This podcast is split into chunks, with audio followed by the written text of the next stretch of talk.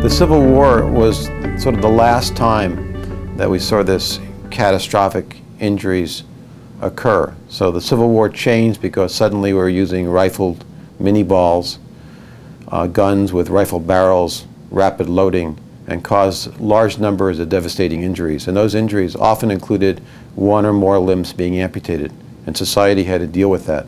There's even a famous story that's fictional about a Dr. George Dedlow, written by Weir Mitchell, that talks about a doctor that had all four limbs amputated and how does society come to grips with somebody that's lost that much of their body? Are they still human?